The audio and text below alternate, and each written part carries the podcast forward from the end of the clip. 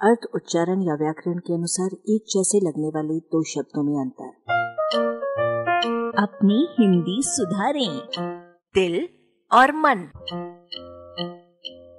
ये दो शब्द कई बार एक दूसरे के अर्थ में प्रयुक्त होते हैं। जैसे, मेरा दिल या मन कह रहा है कि आपका दिल या मन कद्दू की सब्ज़ी खाने का हो रहा है, इस वाक्य में। दोनों का ही अर्थ, हृदय, जी, इच्छा, रुचि आदि है। दिल फारसी का है मन संस्कृत का।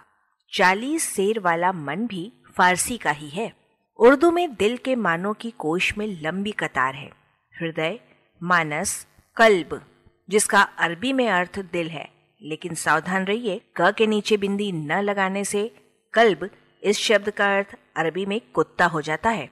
उत्साह, उमंग, हौसला, साहस, हिम्मत, वीरता, शौर्य, बहादुरी, रुचि, इच्छा, ख्वाहिश मर्ज़ी, दानशीलता, सखावत।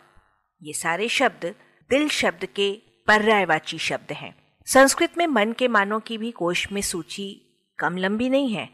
हृदय, समझ, प्रत्यक्ष, ज्ञान, प्रज्ञा, चित्त, चेतना या निर्णय या विवेचन की शक्ति, सोच, विचार, उत्प्रेक्षा, कल्पना, प्रत्यय, योजना, प्रयोजन, अभिप्राय, संकल्प, कामना, इच्छा, रुचि विचार विमर्श, स्वभाव, प्रकृति, मिजाज, तेज, ओज और सत्व।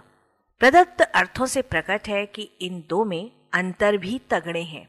दिल के टुकड़े आपने सुने होंगे, मन के टुकड़े नहीं। दिल स्वयं शरीर का एक टुकड़ा है, अंग है। इसके विपरीत मन कोई शरीर का अंग नहीं है। उसे कहीं नहीं देखा जा सकता। वो अंतकरण की एक वृत्ति मात्र है, जो ये तय करती है कि अमुक काम करें या न करें। मन को दौरा नहीं पड़ता, दिल को पड़ता है। मन में दर्द नहीं उठता, दिल में उठता है। मन गढ़ंत मनमाना मनमुटाव मनमोहन होते हैं। दिल गढ़ंत दिलमाना दिलमुटाव दिलमोहन नहीं होते। इसी प्रकार दिलदार दिलचस्प दिलजला दिलरुबा होते हैं। मनदार मनचस्प मनजला मनरुबा नहीं होते। दिल की प्रतीकात्मक तस्वीर पान का निशान है। मन की क्या होगी?